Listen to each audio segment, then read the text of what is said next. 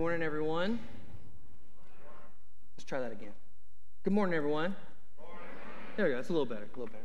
Listen, I, I am so glad to have the opportunity to open God's Word with you today. Um, and as you just saw, we are back in the book of Revelation today. Um, but here's the incredible thing. Go ahead and give you a sneak peek. We're going to make a sprint to the end of the book of Revelation. So in the next few weeks, we will finish up Revelation chapters 19, 20, 21, and 22. Uh, and we are going to get to celebrate the fact that our God is good and that we made it all the way through the book of Revelation, which is an incredible feat. Uh, so, congratulations.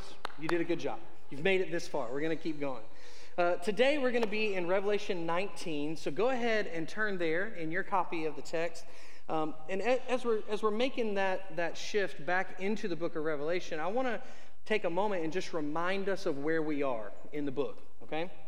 So, the last few chapters have been all about the judgment of God being poured out on evil in the world.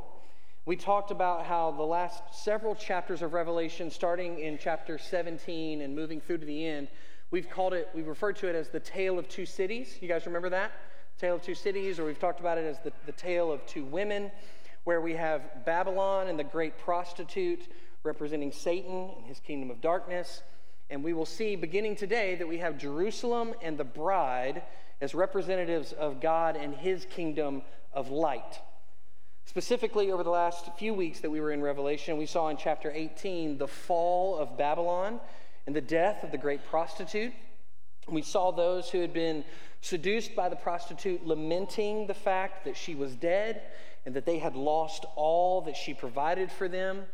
We saw how they had idolized those things that she provided for them, and that they had placed the most importance on things that they were getting from the prostitute. We saw three groups singing songs of lament. We saw the, the kings singing their song of lament. We saw the merchants singing their songs of lament. And we saw sailors singing a song of lament. And today, we're going to switch gears. We're going to begin to see the positive side of this scene. Aren't you thankful for that? We get to move to a positive side of things. I'm very thankful for that. Uh, but what we're going to see in the first 10 verses of Revelation 19 is that there's a celebration of praise to God that begins for what he has done and for fulfilling his promises to his people. And there's one word that we're going to see repeated throughout these verses today, and that word is hallelujah. Hallelujah. We'll talk about what that word means here in just a few minutes. But it's, it's really cool that we find this word here because hallelujah is a word that's all throughout the Old Testament. We see it many times, especially in the Psalms. There's lots of references and mentions of the word hallelujah. But here in the book of Revelation, or in the New Testament, we only see the word hallelujah four times. And all four of those times are here in our passage today. So we're going to see those things. The word hallelujah is very important in this passage. You've probably seen on your notes, if you have one of those note pages, uh, that hallelujah is going to be in all of our points today, but it's an important word. So follow along with me and let's see why it's so important. I'm going to read Revelation chapter 19, starting in verse 1. It says this After this, I heard what seemed to be the loud voice of a great multitude in heaven crying out, Hallelujah! Salvation and glory and power belong to our God. For his judgments are true and just. For he has judged the great prostitute who corrupted the earth with her immorality and has avenged on her the blood of his servants. Once more they cried out, Hallelujah! The smoke from her goes up forever and ever. And the 24 elders and the four living creatures fell down and worshiped God who was seated on the throne, saying, Amen, Hallelujah. And from the throne came a voice saying, Praise our God, all you his servants, you who fear him, small and great. Verse 6 says, Then I heard what seemed to be the voice of a great multitude, like the roar of many waters, and like the sound of mighty peals of thunder, crying out, Hallelujah! For the Lord our God, the Almighty, reigns. Let us rejoice and exult and give him the glory. For the marriage of the Lamb has come, and his bride has made herself ready. It was granted to her to clothe herself with fine linen, bright and pure. For the fine linen is the righteous deeds of the saints. And the angel said to me, Write this Blessed are those who are invited to the marriage supper of the Lamb. And he said to me, These are the true words of God. Then I fell down at his feet to worship him. But he said to me, You must not do that. I'm a fellow servant with you and your brothers who hold to the testimony of Jesus. Worship God. For the testimony of Jesus is the spirit of prophecy. This is the word of the Lord.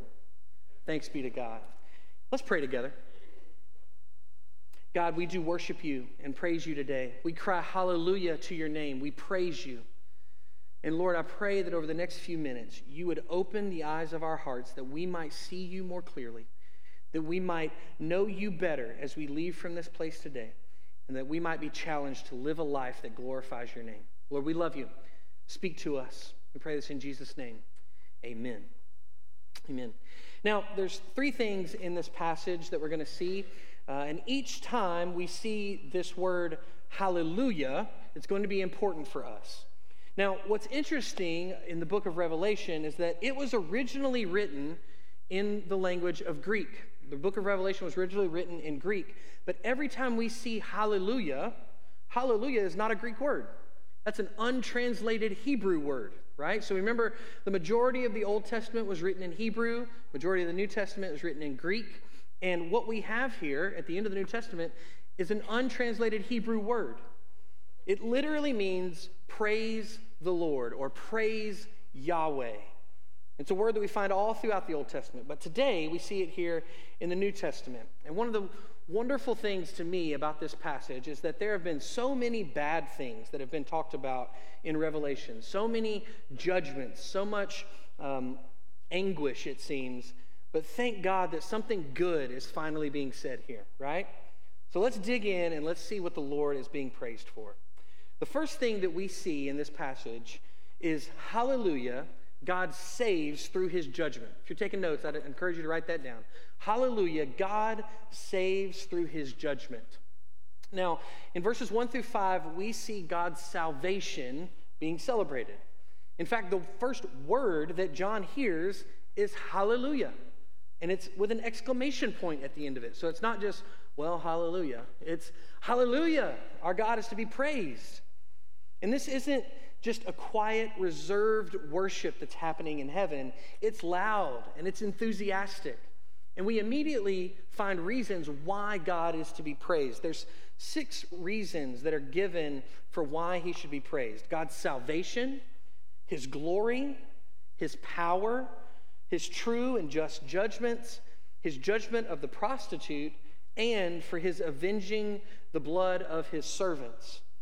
In judging Babylon and the great prostitute that we read about in chapter 18, in that judgment, God has delivered his people, and he has shown himself to be glorious and powerful and worthy of praise. The victory that God has accomplished has come through his incredible power. And the saints are now privileged to celebrate the truth of who God is. All salvation and glory and power belong to God and to God alone. But look at what verse 2 says. It explains more and more about why he is to be celebrated. All salvation and glory and power belong to God because all of his judgments are just and true. The, the judgment that God has placed on Babylon is in full accordance with his justice. Because you could look at this passage and say, it's kind of odd that they're celebrating the fact that this other civilization has fallen. But the reason that we can celebrate is because God has given the right judgment. The saints can rejoice because they see that God has put everything right in the world. The kingdom of the prostitute has been destroyed forever, and the world can now enjoy peace and harmony that God had intended from the outset at creation.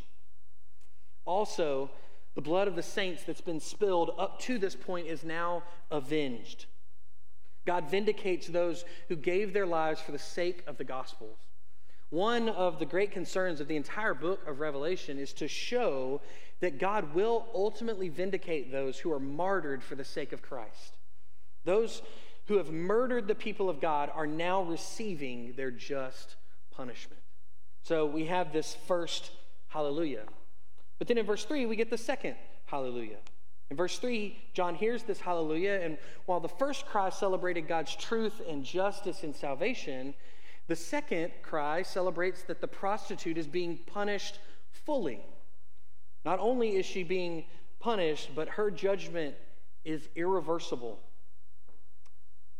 Because God lives forever and ever, his punishment will last forever and ever against Babylon. And this infinite display of God's rightness, of God's justice, of God's right judgments is worthy of our praise. God is worthy of our praise because he did what he said he was going to do. But here's the glorious thing the worship here is not just limited to humans. In verse 4, we get the third of our four hallelujahs. We see that the 24 elders and the four living creatures are adding their hallelujah and amen as well. Now, these 24 elders and these four living creatures, they've played a prominent role in the book so far. And they're around the throne, they're worshiping God, they're throwing their crowns at his feet. And this will be the last time that we see them in the book. And listen to what they do.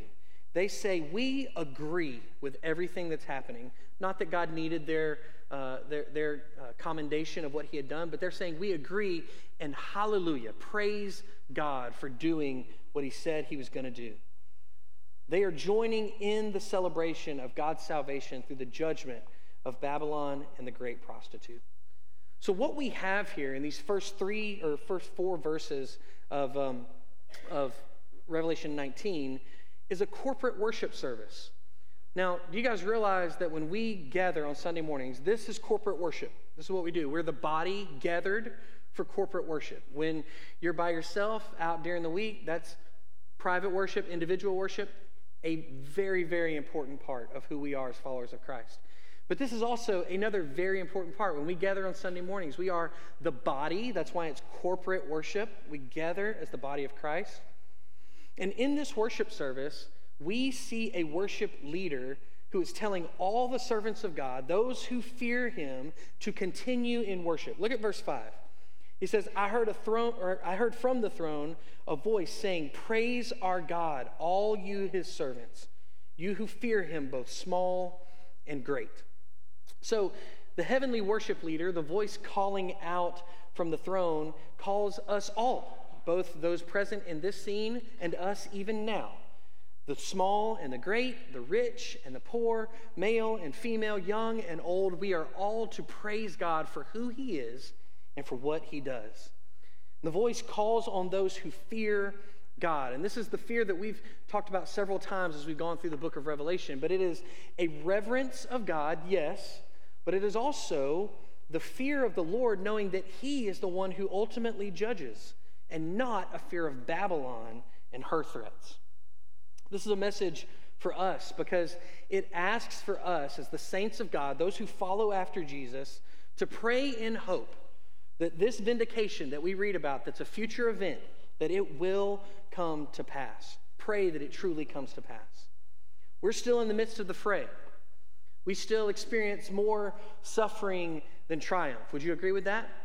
In this world, we face a lot more suffering than triumph, but we can believe and know that the final triumph is guaranteed because our Almighty God will bring it to pass.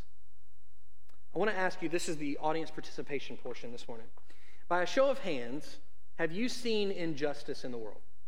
Yet, if you raise your hand, yes, you have seen injustice. Okay. By a show of hands, this is you can raise your hand again. Have you seen the righteous punished and the wicked rewarded at times? Yeah, we've all experienced that. Ha- have you seen instances in the world where Christians are persecuted for trying to help people while those who set out to destroy life seem to be commended? Have we seen that? Yeah. Well, let me encourage you with this. That could look really dark. It could look like there is no hope. But we read right here in Revelation 19 that there is hope. There will come a day when God will set all things right. We can trust Him to do justice. He will set all things right. He will avenge His servants. He will punish the wicked. And we can trust Him. And because we can trust Him, He is worthy of our praise. Our voices should be included in this great multitude that's described here in these verses. And we need images like this from Scripture seared into our hearts and our minds so that we know when we are tempted to sin that God will overcome and we can trust in Him. So when the world tempts us to go astray, let us remember this picture here of God's justice ultimately being poured out on evil and the righteous celebrating. So the first thing we see is that, hallelujah, God saves through his judgment. In verse 6, we have a scene change that continues this celebration of who God is. The second thing we see in this passage is this Hallelujah, God reigns over all and takes his bride. Hallelujah, God reigns over all and takes his bride. Let me read this to you again. Then I heard what seemed to be the voice of a great multitude, like the roar of many waters, and like the sound of mighty peals of thunder, crying out, Hallelujah! For the Lord our God reigns, the Almighty reigns. Let us rejoice and exult and give him the glory, for the marriage of the Lamb has come, and his bride has made herself ready. It was granted her to clothe herself with fine linen, bright and pure, for the fine linen is the righteous deeds of the saints. So, with the judgment of evil made complete, there's a wonderful new sight that John gets to take in. And here's what I think is incredible about this scene John does not see the marriage supper of the Lamb happening, he does not witness the feast taking place. John's vision is shaped not by what he sees, but by what he hears. This song sounds like the roar of rushing waters and mighty peals of thunder. And I have to, in my mind, the, the closest thing that I can come up with is picture the sound of when the home team is behind and they score to go ahead at the last second. Does everybody know that feeling of just the exuberant celebration of, right? Like, we just, we're going to win. There's no way for them to come back, right? Can you imagine the sound of celebration that John must have heard in this moment? the joy that must have filled John's heart as he hears cries of victory and celebration. That clearly didn't move you guys as much as it moved me. This is the ultimate reward. This is the thing we're all looking forward to. Amen. Amen. Thank you. This is what we are waiting to hear the final hallelujah. And we find here in verse 6 the final hallelujah in the Bible, in verse 6. And the reason for this praise is that the Lord is almighty and he reigns over all things. So the previous three hallelujahs that we saw in this passage, they all looked back to the destruction of Babylon. But this fourth one, this one points forward to anticipate the coming wedding of the Lamb. Off the top of your head, does anybody know what Matthew 6:10 says? Just shout it out if you know it. Does anybody know what Matthew 6:10 says? says this Your kingdom come, your will be done on earth as it is in heaven. It's the middle of uh, the Lord's prayers. Jesus is commanding his people how to pray. This is the answer to that prayer that Jesus prayed. The kingdom has come. God's will is being done on earth as it is in heaven. That's what we're celebrating right here. And so, this is definitely an occasion for celebration. It's definitely a time to rejoice and exalt and to glorify God because the marriage supper of the Lamb is finally at hand. And you can hear the excitement and the gladness in this angel's voice as he speaks. The wedding of the Lamb represents the consummation of God's purpose in history, and it shows his desire to be in a relationship with humanity. The reward of remaining faithful is participation in the wedding. Never has there been a bigger celebration. Never has there been a greater party. At last, the church gets to be with her God, with her God united for all eternity. And it says also that the bride has made herself ready. And I think we have to stop here for just a second and ask the question how do we, as the bride of Christ, if we are followers of Christ, members of the church, we are the bride of Christ. So, how is it that we make ourselves ready for that day? Well, I love how Danny Akin phrases his response to this question. He says this The bride prepares herself by remaining faithful to Christ in a fallen and evil world. The bride prepares herself by enduring hardship in the midst of suffering. The bride prepares herself by trusting God in the face of martyrdom. And the bride prepares herself by obeying God to take the gospel to all tribes, languages, people, and nations. Now, you may think, goodness gracious, Jason, that sounds like a lot. I can't do all that. And you would be right. You cannot do that on your own. But the glorious truth is that God doesn't expect you to do it on your own. There are two things that are said of how the bride is dressed in this passage. First, the fine linen, the way that she is prepared for this, um, for this marriage, the fine linen is given to her by God. The goodness and the readiness of the bride is a gift from God. It's not a result of any inherent value in the bride, but rather it is given to her by God. And secondly, the bride's fine clothing stands for the good deeds that she does with her life. John says that the, the fine linen represents the righteous deeds of the saints. And so this fine clothing stands in stark contrast to the fine linen that we read about the prostitute of Babylon wearing in chapter 18, because it stood for her luxury and her debauchery. But rather than wealth and luxury, the righteous deeds of the saints are the result of God's work in the life of the bride.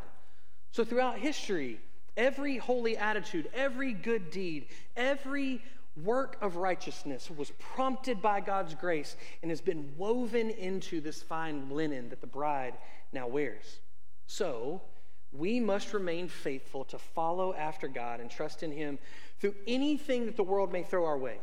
We can trust in the Lord to give us the faith that we need to stay true to Him. He will give it to us if we ask. The final thing that we see in this passage is hallelujah, God invites us to celebrate. Hallelujah, God invites us to celebrate. So, John is again commanded to write something down, and it's that those who are invited to the marriage supper of the Lamb are blessed by God. Now, while the church as a whole is the bride of Christ, individual, individual Christians are the guests that are invited to participate in the wedding supper. God is in control of all things, remember? He's almighty and he rules over all and he gives fine clothing to the bride, and he invites whom he wishes to the celebration. And imagine the truth of the fact that no feast compares to this feast. And the joy at this supper cannot be compared to any joy that we experience on earth. This is the most anticipated feast and the most anticipated marriage that will ever happen. And the promises are so great and so stunning and so different from anything that John knows on earth that the angel has to even reassure him that these words are true. These are the words of God, the angel says, and they are true. They will become reality one day. And John is so overwhelmed and so overcome by what he hears that he falls down at the angel's feet and he worships. Now, I have a really vivid imagination. Um, so, in my mind, this scene plays out a little more colorfully than what is simply written here in Scripture. I, I have to think that the angel's saying, you know, these words are true. Blessed are those who are invited to the marriage supper of the. John, what are you doing? Get up, goober. You can't worship me. I'm a fellow follower of God with you. What? Get up. Right? You can't do this. You follow and worship God and God alone. I'm following him just like you are. Don't worship me. Worship only God. This angel points John and us back to God. As Christians, we are people who are God centered. He alone is worthy of our worship and praise. And as He lives, we live lives that glorify Him only. So, how do we respond to a passage like this? Well, honestly, the, the coming joy that is promised in both the Lamb's marriage to the bride and the marriage supper is really more than we can digest and take in. We have no frame of reference for what we're reading about here. But Every joy that we experience on earth, every wedding, every feast, they serve to point us to the most anticipated wedding and the most anticipated feast that we possibly could imagine. I think maybe this is why I love to go to weddings so much. I mean, yes, I like cake, but also weddings are beautiful, right? And they're a shadow of what we're going to get to experience. I think this may be why I love Thanksgiving. It's my favorite meal of the year because it's a feast and it points to what we're going to get to experience one day, right? So these are both shadows of the reality to come that we get to experience as followers of Christ. Think about the joy that that scene will hold. There will be more laughter, more joy, more celebration than has ever existed. The celebration will be unstained by sin and sorrow or worry. Death will be a distant memory, and we'll get to rejoice with our God forevermore. And I don't know about you, but that gets me pumped up. That we will get to experience a day where we are not hindered by the things that hinder us now. We will get to experience a day when we get to celebrate an unending joy, unending happiness, because we get to be with our Creator. That's right. Hallelujah, indeed. But here's the thing we have to prepare ourselves for that day. What we do right now is we follow Jesus so that we can enjoy this coming wedding, that we can enjoy this coming feast. We must trust in the Lord. We must ask Him for the faith that we need to follow after Him. Why would you not live for the Lord knowing that this is the reward that is to come? Theologian James Hamilton sums this up pretty well when he says this. He asks the question What do you stand to lose if you live to follow the prostitute instead of the bride? You lose freedom, joy, love, intimacy, hope, purity, innocence, and most devastating of all, you lose the very thing that you were made for knowing and worshiping God. You lose the bridegroom. You lose Jesus. So let's begin today to live to follow after our Savior, the great bridegroom, Jesus. And let's allow this passage in Revelation 19 to both encourage us with the great reward of the marriage to the Lamb and the joyful celebration of the feast that is to come. And let's also let it challenge us to live lives of preparation for that day through trusting in all that Jesus has taught us and by living it out in righteous deeds and works in our lives through Christ. Our worship team is going to come now, and we're going to respond together in worship. But here's what I'd love for us to do don't let this just be another song. This is not just a transition time where we get to get up and get out of here and get to go eat. Don't get me wrong, I'm hungry too. My stomach's growling. But let's not miss what God is saying to us right now. We have the opportunity to celebrate now what's waiting for us in the future. And so today, let's take that opportunity to celebrate. Don't sing this next song like it's a funeral dirge. Let's sing this song with celebration and anticipation of the fact that we've been set free. As followers of Christ, the chains of sin are not on us anymore. And so we can celebrate the goodness and the grace of our God, who doesn't take bad people and make them good, He takes dead people and makes us alive in Christ. So let's stand together. I'm going to pray for us, and then let's respond in worship.